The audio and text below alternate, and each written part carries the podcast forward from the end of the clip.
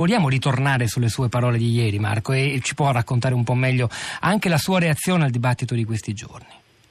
Eh, sì, dunque, appunto ieri avevo premesso che eh, da quando ho scoperto di avere questo male la mia vita era, era cambiata, ma stranamente positivo, devo dire, perché nel momento in cui ho scoperto di avere questo male mi sono reso conto che ho preso consapevolezza che la, che la fine poteva essere vicina e ho accettato questa cosa. E l'incredibile, accettando questa e mi sono detto tutto il positivo ci, che ci deve essere anche in una situazione del genere lo devo cogliere. E, e, e da quel momento ho perso le ansie, le paure, ho scoperto la vita, posso dire a 62 anni, di, scop- di avere scoperto la vita. Ora questo, eh, a parte questo, lo dico così, per, per, incoraggiare gli ammalati di tumore, che finché si sta, si sta decentemente bene si possono fare le cose, la, la vita è sempre bella. E poi però mi rendo conto di, cosa, di, di, come si va poi, perché vedo intorno a me la, il corso della malattia dove ti porta.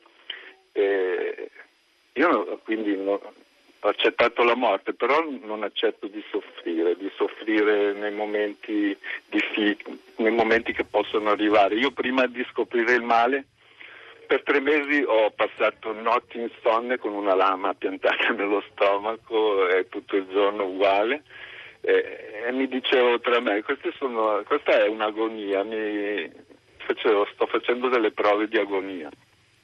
Naturalmente a un punto che si arriva col dolore così penso che la morte sia veramente una liberazione. Vorrei dire ancora una cosa nel dibattito attuale, una riflessione sulla morte.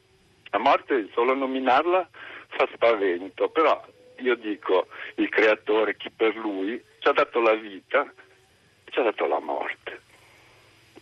Ora non l'avrà fatto per dispetto, darci la morte dopo averci fatto godere della vita. Penso che anche quello sia un dono perché tanti infatti la vedono come poi un proseguimento di una vita eterna, altri la vedono come una reincarnazione, altri la vedono con il nulla, quindi una pace totale. E quindi ecco, spezzo una lancia anche a favore della, della signora. Eh, adesso non so altro che dire. No, le chiedo solo un'ultima cosa, Pollini. Eh, lei ha cambiato rispetto anche a questi, a questi, temi così divisivi nel nostro paese? C'è la vicenda di DJ Fabo, c'è stata otto anni fa eh, e anche prima la vicenda ancora più divisiva, molto diversa certo, di Luana Englaro, che ieri peraltro abbiamo ricostruito insieme al padre Beppino che era in trasmissione con noi. Lei ha cambiato idea su questi argomenti dopo questa esperienza, questa rivelazione anche del valore della vita, della morte?